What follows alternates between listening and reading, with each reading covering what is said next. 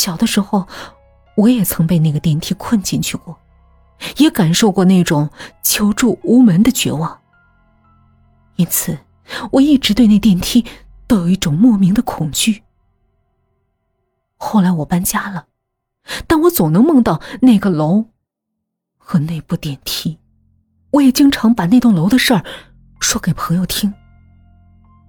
于是几年前，我们还在读书的时候，我和我几个朋友一起就去那栋楼的十三层探险。当我们到那栋楼一层的时候，我就隐约感觉不对劲儿。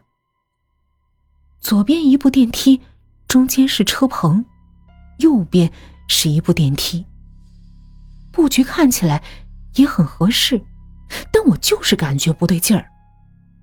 电梯缓缓的到了一层，一层到了。随着这久违的声音，电梯门缓缓的打开了。老实说，我真的很害怕，我甚至想爬楼梯到十三层去，但在朋友的劝说下，我还是坐上了电梯。很快，十三层到了。下电梯后，朋友们到十三层各处转，我很害怕，就一直盯着电梯的指示灯。电梯一直停在十三层，没动过。几分钟后，朋友们考察结束，并没有发现什么异常。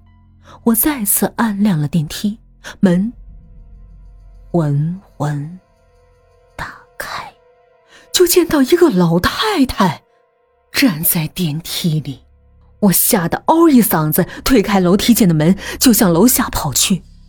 因为我看见电梯门刚才从关上，我就一直盯着指示数字，它连动都没动过。那老太太是从哪儿来的？朋友们见到我的样子吓傻了，他们也冲到楼梯间追问我：“俊强，你怎么了？”我就一直往下跑，可跑了很多层之后，抬头一看，居然还是十三层。于是我们走到楼道间，挨家挨户的敲门，企图得到帮助，但每个房间里都没有任何的反应。这个时候，所有对这栋楼恐惧的回忆都印在了我脑子里。我吓得哭起来：“ 放我出去！放我出去！救命！救救我！”朋友们看到我这个状态，都被吓坏了。尽管他们也很害怕，但还是在尽全力的安慰我：“俊强，你别怕呀，没事，我们一定能出去的。你先冷静一下。”渐渐的，我恢复了平静。经过商议，我们决定还是坐电梯到一层。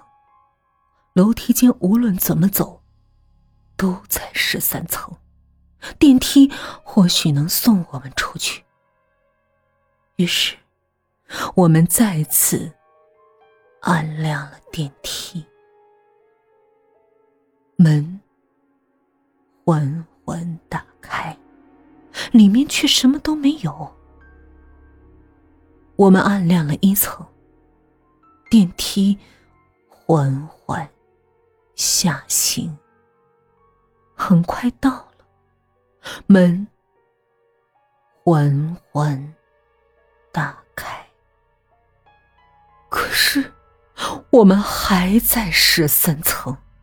我们再次关上电梯门，按亮了六层的按键。只要开门后不再是十三层，怎么都好。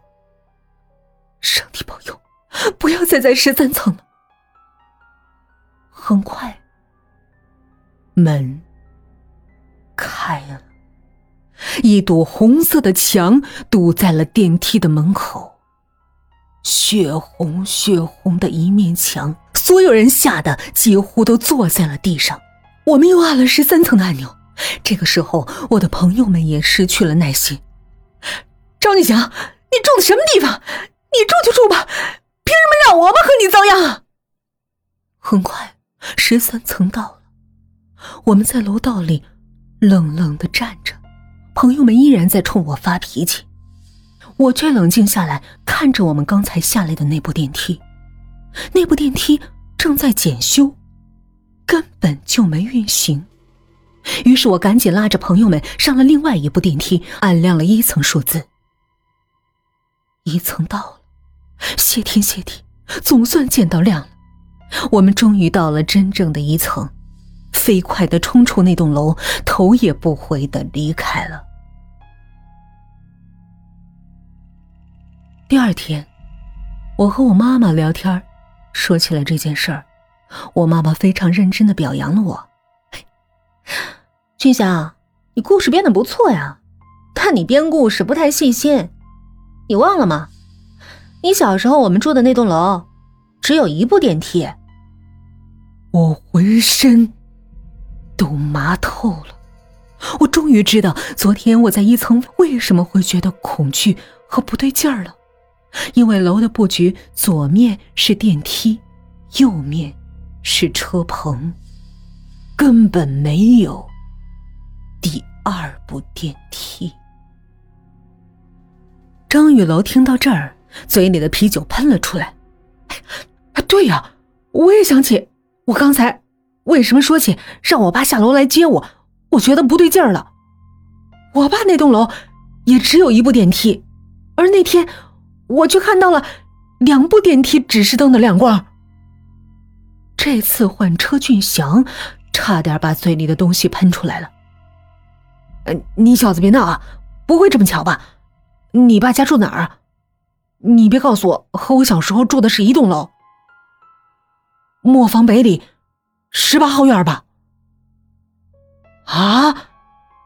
我爸家真的住在磨坊北里十八号院。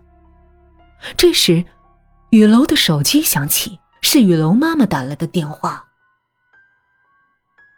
雨楼啊，我今天临时有点事儿，出差了，你到你爸那住一天吧。我这次差不多三天回家，照顾好自己啊。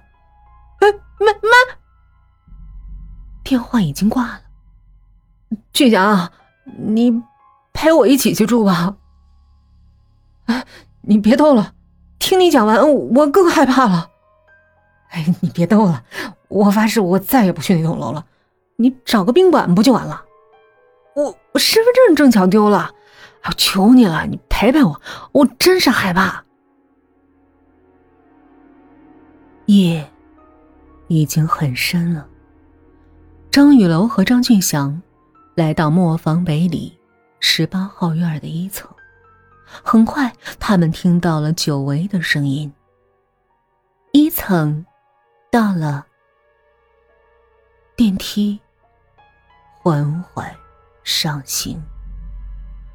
张雨楼爸爸的家住在十层，可电梯到了十层，并没有停下，一直开到了十三层。十三层到了。两人惊恐的冲出电梯，撞开楼梯间的门，向楼下跑着。跑了三层之后，他们抬头望向数字牌儿，还是十三层。